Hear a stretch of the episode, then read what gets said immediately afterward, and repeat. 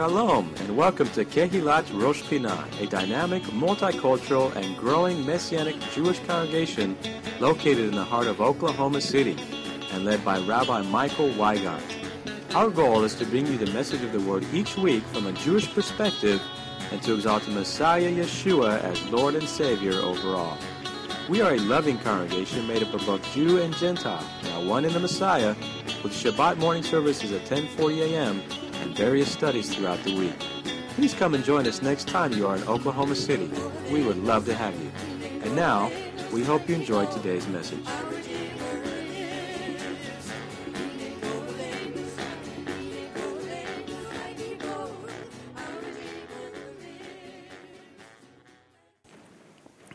As Kevin alluded to in the announcements, we are in the 10 days of awe at this point.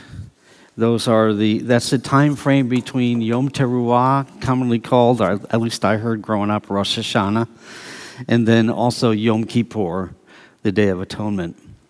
After that, uh, five days after Yom Kippur, on the 15th day of the Hebrew, seventh Hebrew calendar month of Tishri, we begin Sukkot, which is Hechag. It's the feast. So hopefully you'll be able to connect with this. We had a wonderful Yom Teruah service and a Tashlik service over at the park. Uh, turned out well. I was particularly thankful for a breeze.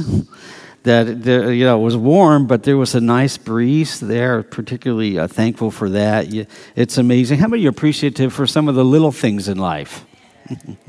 All right, I know Shelly is. I am too. So but appreciative for uh, some of the little things in life. But what I want to share with you today is really not a little thing in life, it's actually quite important. Because this Shabbat, and it's standard around the Jewish world, this Shabbat is called Shabbat Shuvah. And when we think about Shabbat, we're familiar with that word. Shabbat means Sabbath. It's translated Sabbath. Um, in the English language, it has to do with a rest. It has to do with, uh, you know, ceasing from doing your normal labors, as the scripture tells us. But that second word, shuvah, Shabbat shuvah, uh, is translated as a Sabbath of turning, and it's linked to the root word for repentance. It's linked to the root word for returning. Turning, returning, repentance, all linked, all has the same Hebrew language root. So Shabbat Shuvah is this one. Every year, the Shabbat between Yom Teruah, Rosh Hashanah, and Yom Kippur is called Shabbat Shuvah. And in, in referencing this and resourcing this and studying this and, and um, looking more at this, I found out that this is quite uniform around the Jewish world. It's not something that just American Jews do. It's not just something that Israeli Jews do. It's the Jewish world, and the, this is Shabbat Shuvah. It's pretty standard. And whether you're Ashkenazi or Sephardic or Mizrahi, uh, Ethiopian, whatever your background might be, if you were raised Jewish or are familiar with the Jewish world, then Shabbat Shuvah is something that comes up every year. And I'm so thankful that we're in a Messianic synagogue this Shabbat morning, that we can discuss. Um, we've already had a wonderful time of liturgy, discuss some of the really important things in life. And I know for some, uh, that means, and I'm, I by no means am putting anyone down, but sometimes the really important thing is who won the football game. The really important thing is uh, what my favorite team is doing, uh, that type of thing. The really important thing is how, how good do I look today, or how nice is my hair, or how, how, how pretty is my dress, or how great is my suit. Are those really the important things in life, though? The answer is a resounding no. And Shabbat Shuvah, this Sabbath of turning, the Sabbath of returning, the Sabbath of Teshuvah, of repentance, does connect with the really important things of life. This name Shabbat Shuvah comes because it's, it, this is called Shabbat Shuvah because throughout the Jewish world, whether Mizrahim, Sephardim, Ashkenazim, throughout the Jewish world, the Haftorah reading, the reading from the prophets, is standard for this Shabbat. Now, some of you familiar with this, you realize that doesn't always happen in the Jewish world. But this is the standard reading across the Jewish world. It's from the book of Hosea, uh, either chapter 14, verse 2, or chapter 14, verse 1, depending on your translation, where it says, Shuva Yisrael ad Adonai Elohecha. That's how it starts. Shuva Israel ad Adonai Elohecha. Translated means return. The Hebrew word there, the first Hebrew word in the Haftorah, reading across the Jewish world is the, is the word shuvah. Lashuv, shuvah. Return, O Israel, to the Lord your God. Hence, the Haftorah portion is where we get the name for this Shabbat, Shabbat Shuvah. It's a bit unique. But that's not the only similarity for this particular Shabbat that we find in the Jewish world and among Jewish communities scattered, whether in Israel or New York or LA or Buenos Aires or wherever. There are other similarities. For example, Across the Jewish world at this time, in this Shabbat, during these 10 days of awe, there are three basic themes. They are repentance, prayer, and tzedakah, or generosity or giving. These are the three basic themes. Yeah, universally in the Jewish world, these are the three themes for this particular Shabbat. In some of the ultra Orthodox Jewish communities, the rabbi, rabbi may not speak only once or twice in a year. The rest of the devotion comes through liturgy and those type of things, but the rabbi will speak on Shabbat Shuvah and also the Sabbath of uh, Pesach. And he'll speak on these three themes whether it's Mizrahi, Ashkenazi, Sephardic. He'll speak on these three themes repentance, prayer, and I, I just say giving. Those three themes. And this idea is rooted in the scripture, it's taken from the scripture, from the Torah. So, as the false feast neared in ancient Israel, if you can just project back in your mind, think about this what it must have been like when the temple, the Beit HaMikdash, was in existence in Jerusalem in Jerusalem. The temple's in existence, and there you are. You're scattered in some Jewish village up in uh, the Galil in the Galilee, or in the Shpela along the coastal plain. You're in, in the community, and, and these holy days come. In particular, this one, which is Sukkot, is on the horizon. You have Yom Teruah, uh, the Rosh Hashanah, the Feast of Trumpets, the blowing of the shofar. You have Yom HaKippurim or Yom Kippur, the Day of Atonement, and then you have five days after that, on the 15th of Tishri, you have Sukkot, and that is quite a celebration. So, back in ancient Israel, when the temple was in existence, the families would prepare themselves to participate in going up to Jerusalem and going to the Beit HaMikdash, to the temple, to celebrate these feasts. Why did they do that? it's very simple. It's the same thing that probably motivates you in much of the things you do in your life. They did it because God said to do it. Those three pilgrimage feasts were the pilgrimage feasts that the Lord had ordained.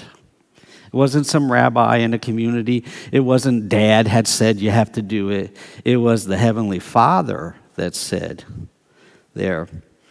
We find this uh, in, in Psalm 122, verses 1 and 2. We read this description. It says, I rejoiced when they said to me, Let us go unto the house of the Lord.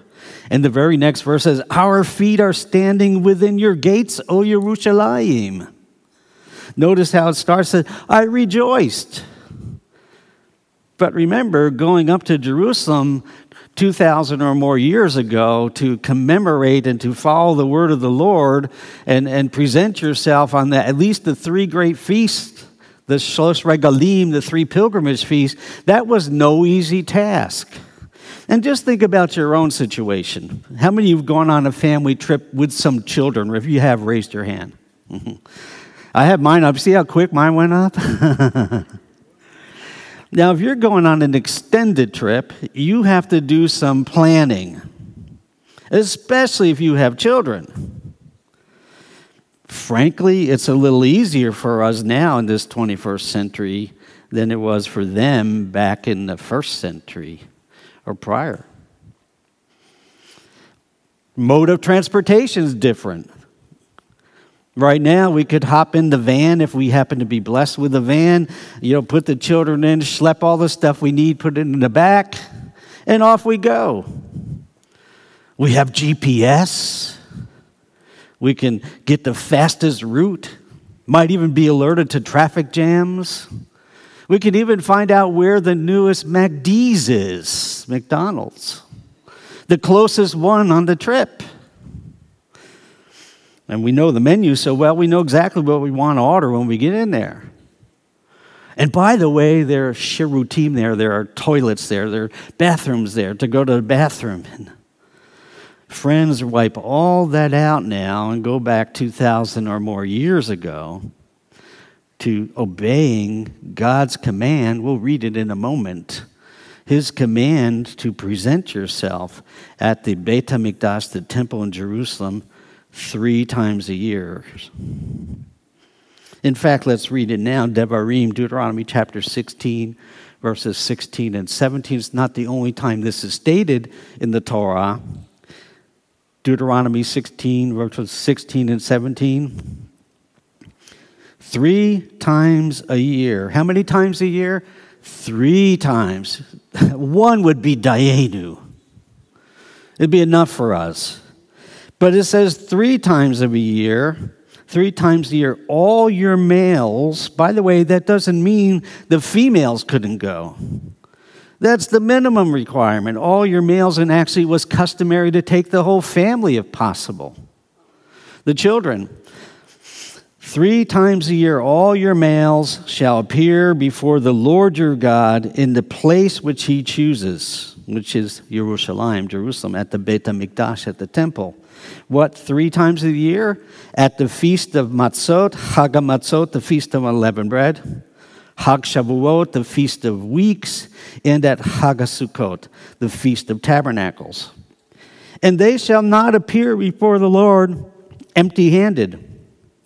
Every man shall give as he is able, according to the blessing of the Lord your God, which he has given you. You begin to, as you read this passage of Scripture to see why it's customary, it's traditional based on Scripture to speak about those three particular areas of repentance, of prayer, and giving.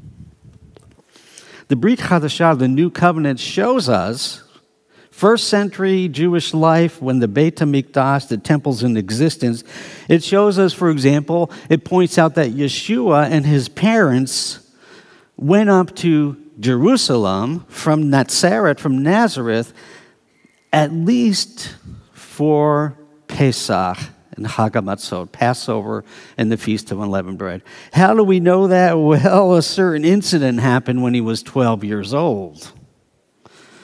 And Yeshua was left in Jerusalem, and his parents went three days. It says they were gathered together with other families. And Yeshua was left behind in Jerusalem. He was appearing. They, the whole family had gone from Nazareth to Jerusalem for the Feast of Unleavened Bread, for Pesach and Hagamatzot, and also for first fruits. All that occurred during that week. And Yeshua was left behind there. His parents got, what, three days away, and then they realized he was gone.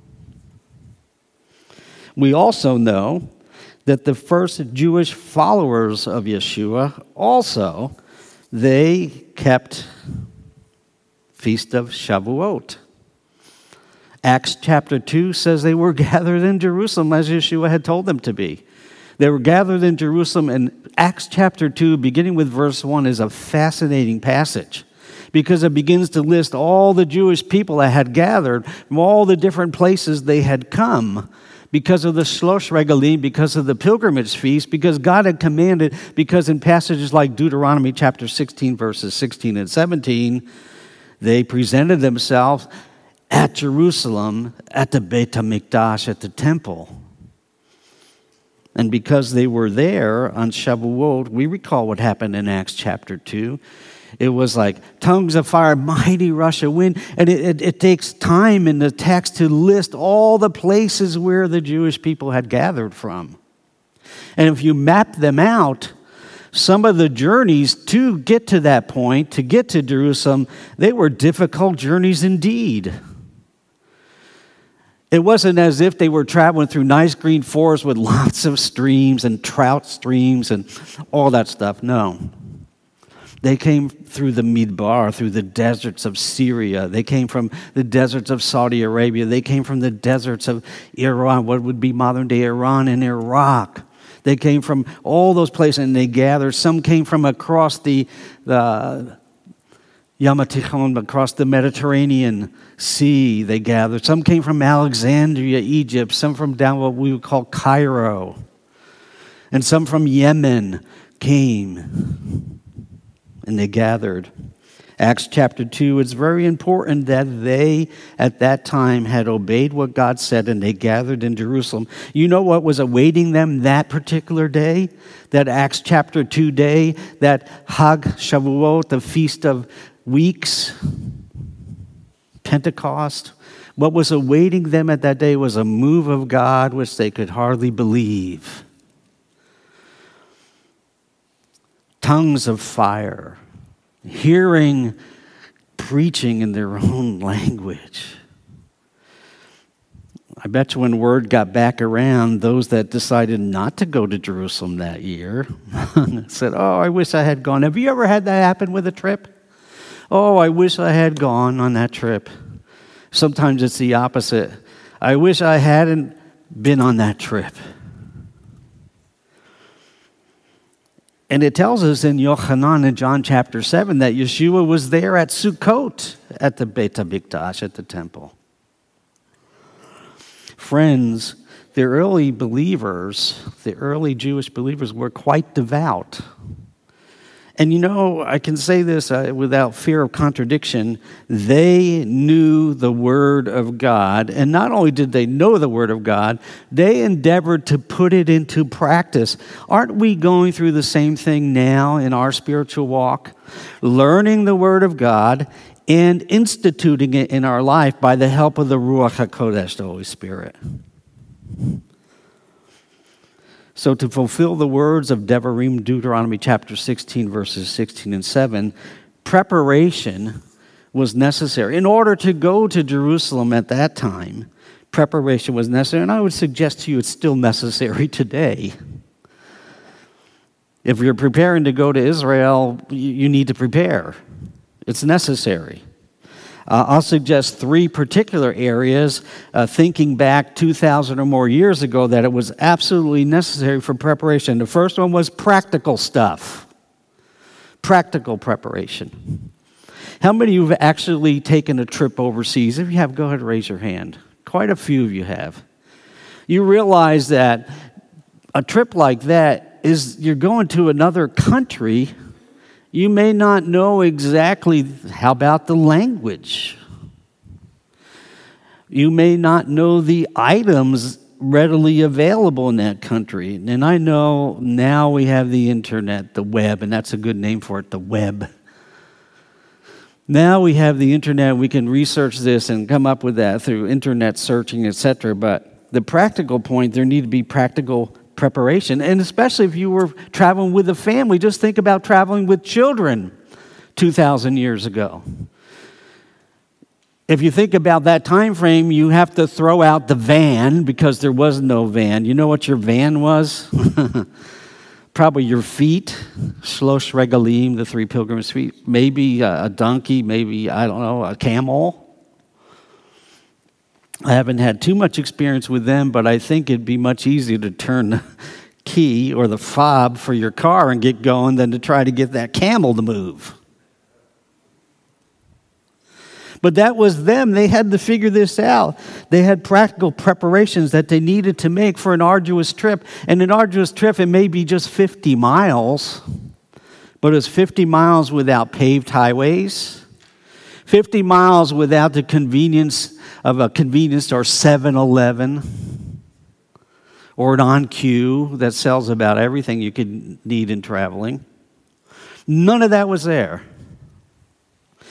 Here was the word of God saying, Three times shall all your meals appear, appear before me.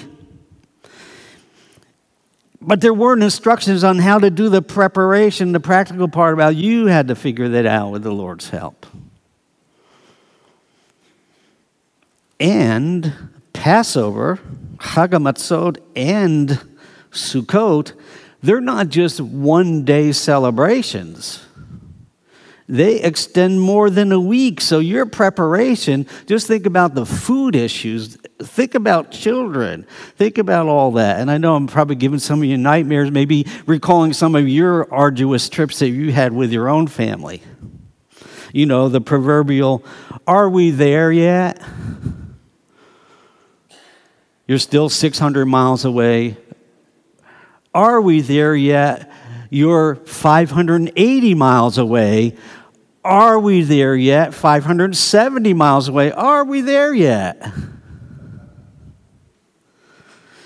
And for some, you are so happy when they develop putting like uh, some kind of a screen in the back for the kids to watch on the trip. Didn't have it when our kids were young. They had to prepare food. They had to consider travel time. If you're going to present yourself before the Lord, you don't want to be late. I know many have the custom to stylishly, quote unquote, come in late.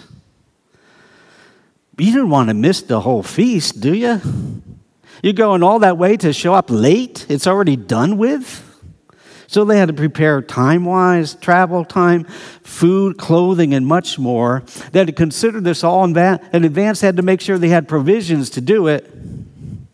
And again, no fast food places, no public toilets, no public transportation, no modern conveniences available. You may not even know where the next water hole is unless you researched it out.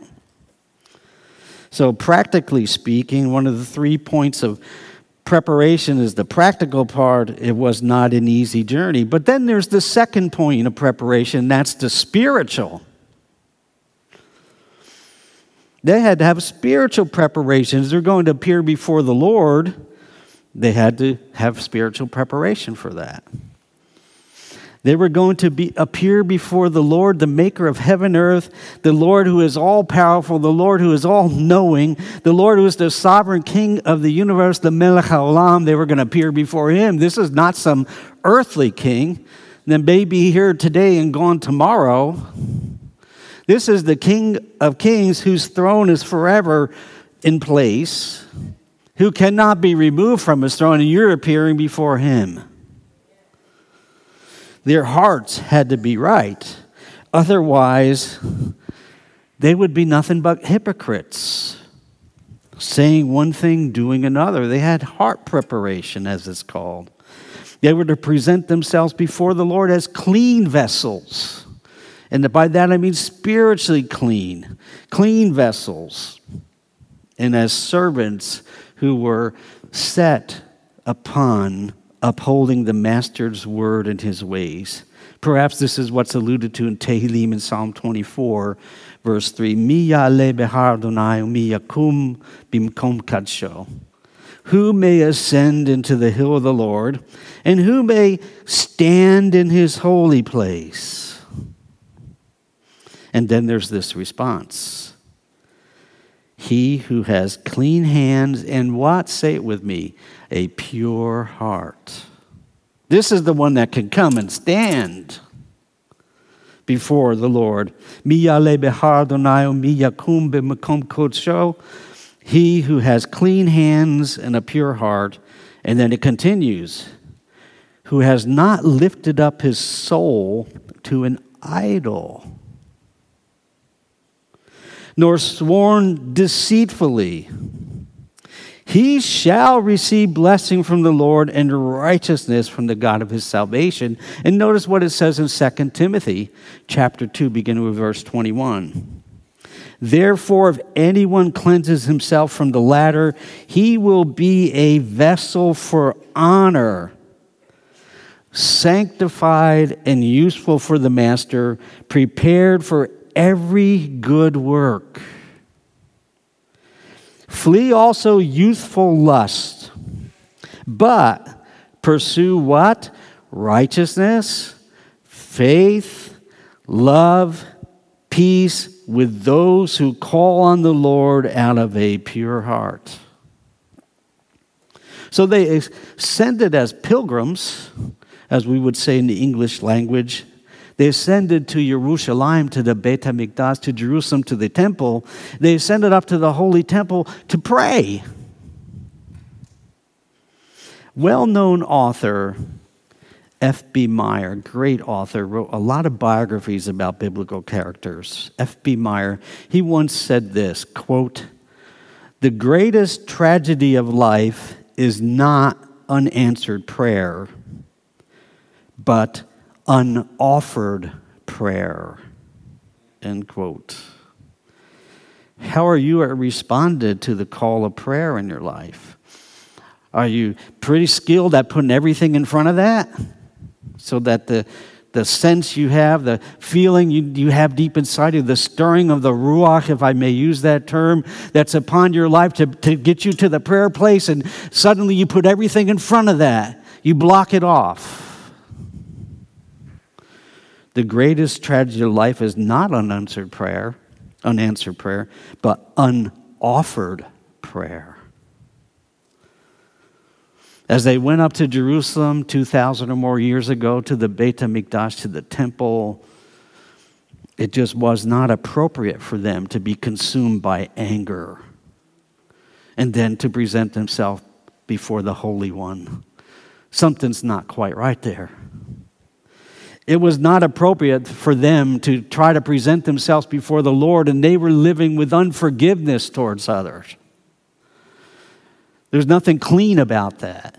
It's trafe, it's dirty, it's unclean, it's not kosher. They were there to pray. They were going to Jerusalem at great expense with great practical preparation and spiritual preparation. They were going there to make their requests known to the Lord to present themselves, as it were, to use the language of Romans chapter 12, verses 1 and 2, to present themselves a korban chai, a living sacrifice to the holy God of the universe. Would it work if they're full of anger and hatred and, and all these other things that was consumed, idolatry and all these things, filth? Who can ascend into the hill of the Lord and who may stand in his holy place? He who has clean hands and what? A pure heart. They were to forgive. They were to repent, to teshuvah. They were to prepare their hearts before the Lord. They just couldn't go up there and present themselves as if they, they, they, they were living a, a different way than they really were. They had to get things right. That's preparation, spiritual preparation, internal preparation. John Bunyan, who's the author of the classic story Pilgrim's Progress. How many of you have read Pilgrim's Progress? Many of us have there. He once said this, and I love this quote. Quote, in prayer, it is better to have a heart without words than words without a heart. End quote. Let me say that again.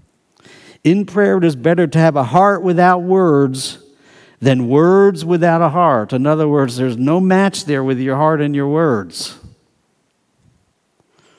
Yeshua went so far as to say this in Matthew chapter 5, beginning with verse 22.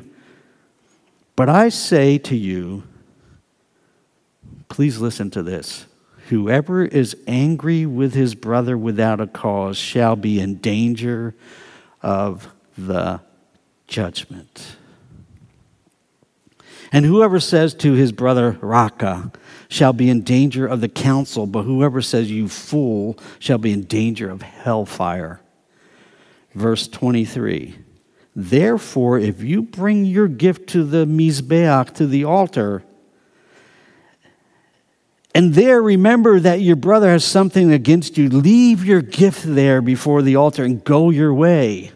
First be reconciled to your brother, and then come and offer your gift.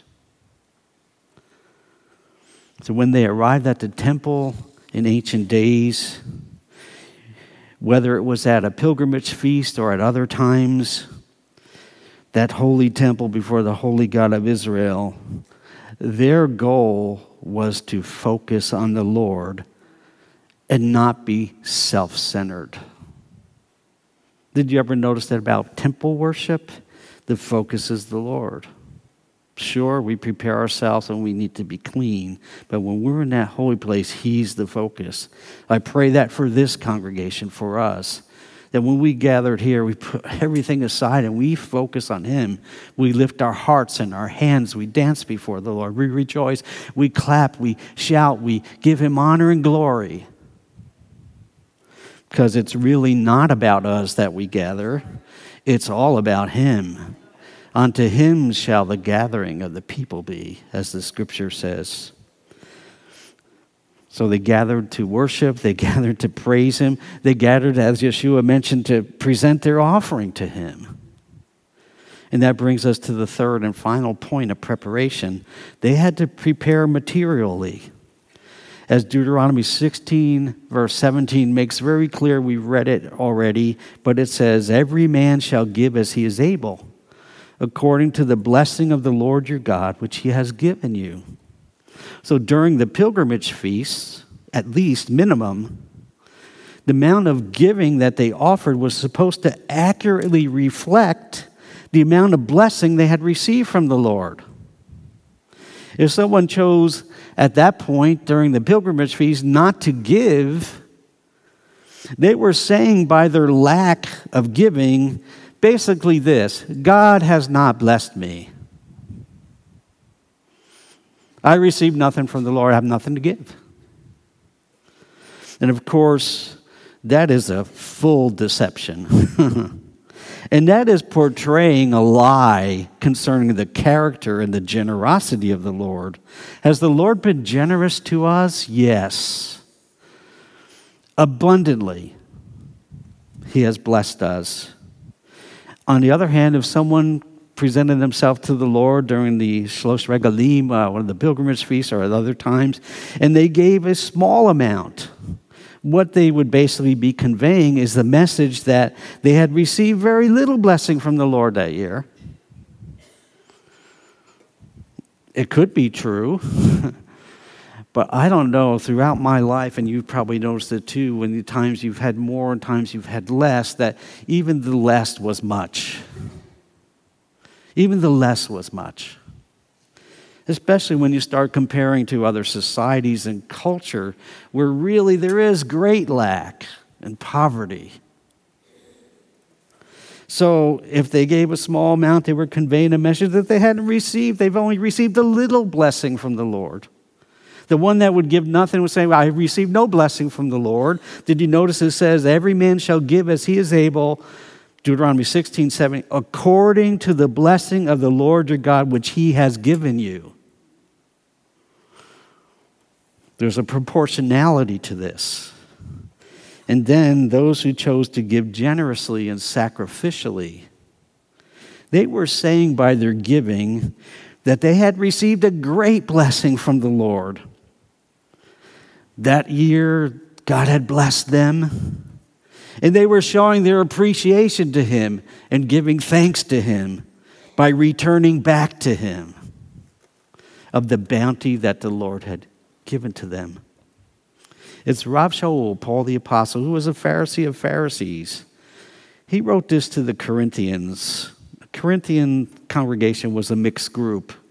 We're told the story of the formation of the Corinthian community, that it was both Jews and Gentiles there. He wrote this. Some of them probably really understood, others needed to learn more about it. But 2 Corinthians chapter 9, verse 6, he said, But this I say, he who sows sparingly will also reap sparingly. He who sows bountifully will also reap bountifully. Verse 7 So let each one give as he purposes, where? In his heart, not grudgingly or of necessity.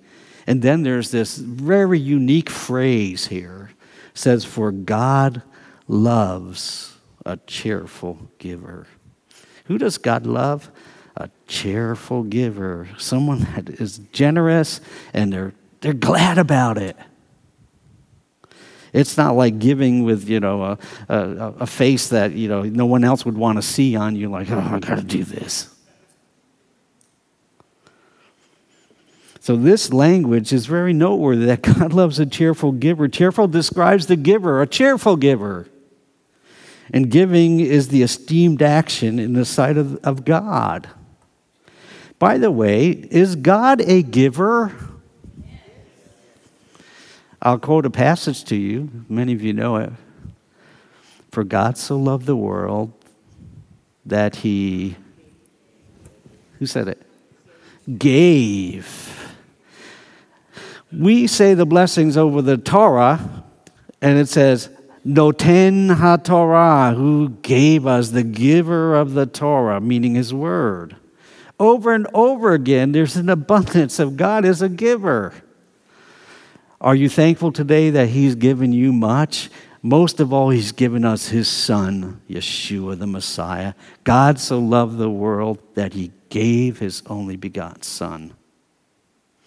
We too, we must prepare ourselves materially before the Lord. In other words, it's very important for us that we recognize, as they did back then, or as they were supposed to, we recognize that everything we have is a gift from the Lord.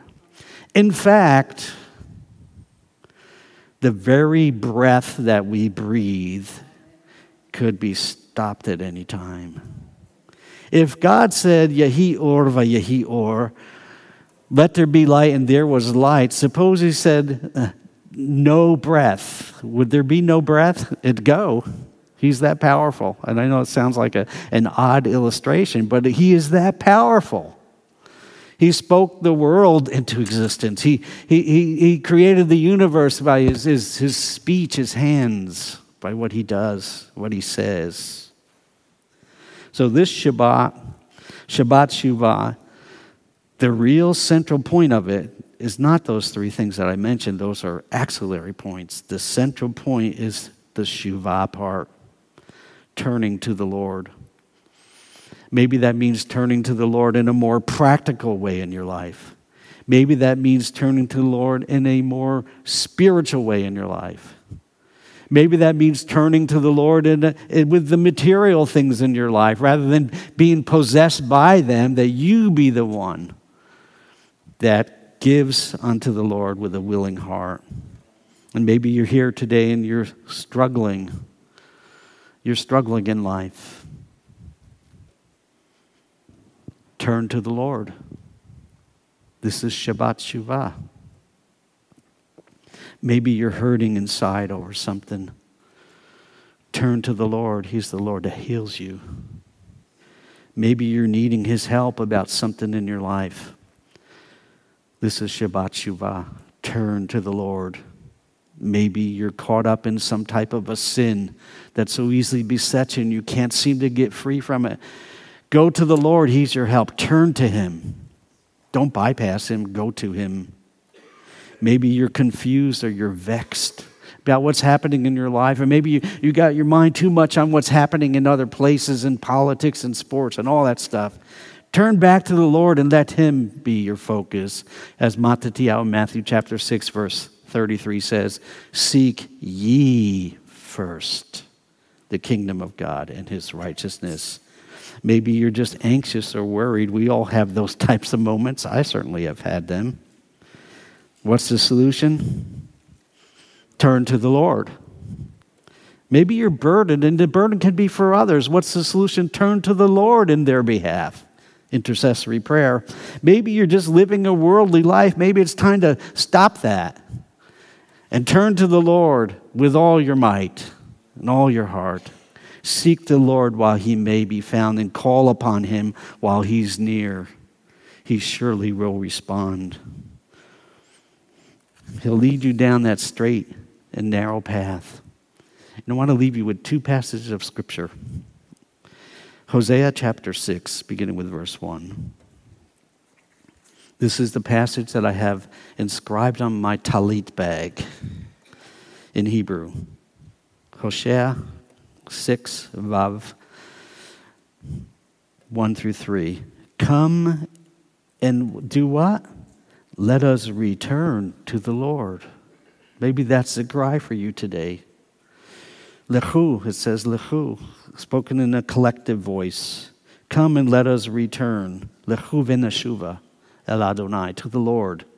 For he has torn, but he will heal us.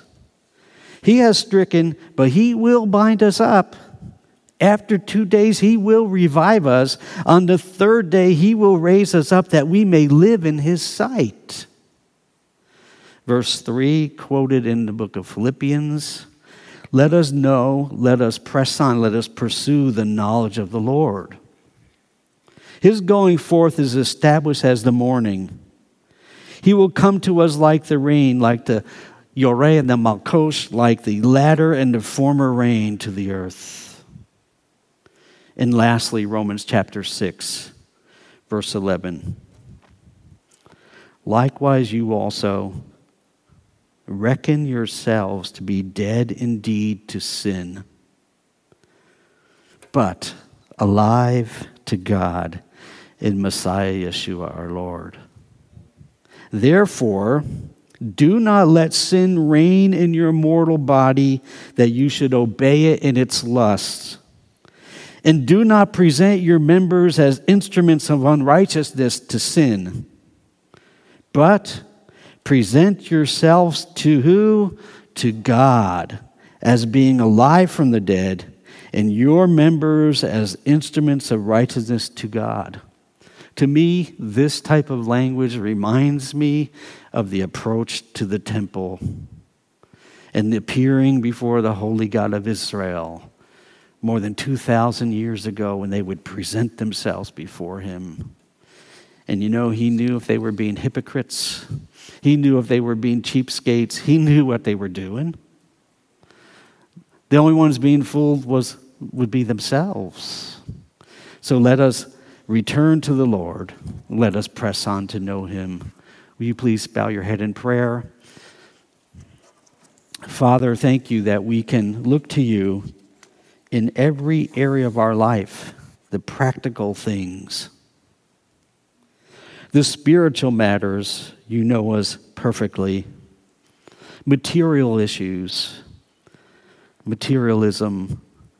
Lord, we present ourselves to you. Father, I lift up our whole community to you and ask that you would be with each member of this community, each person connected to this community.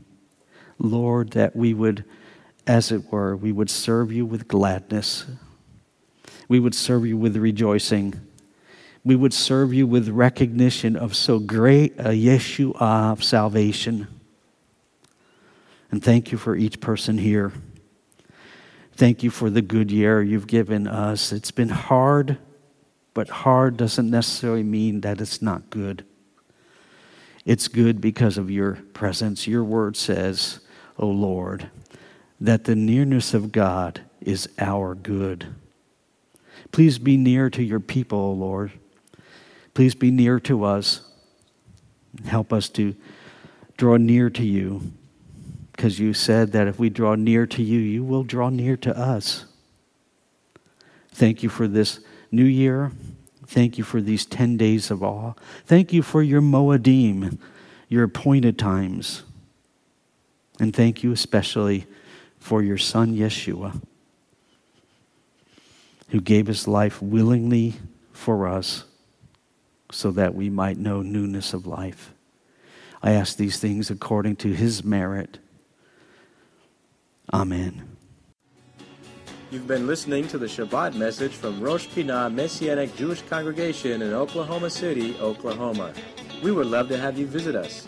Our weekly services begin at 10:40 a.m. each Shabbat, and we are located at 2600 Northwest 55th Place, north of Northwest Expressway at the corner of Northland Avenue and Northwest 55th Place.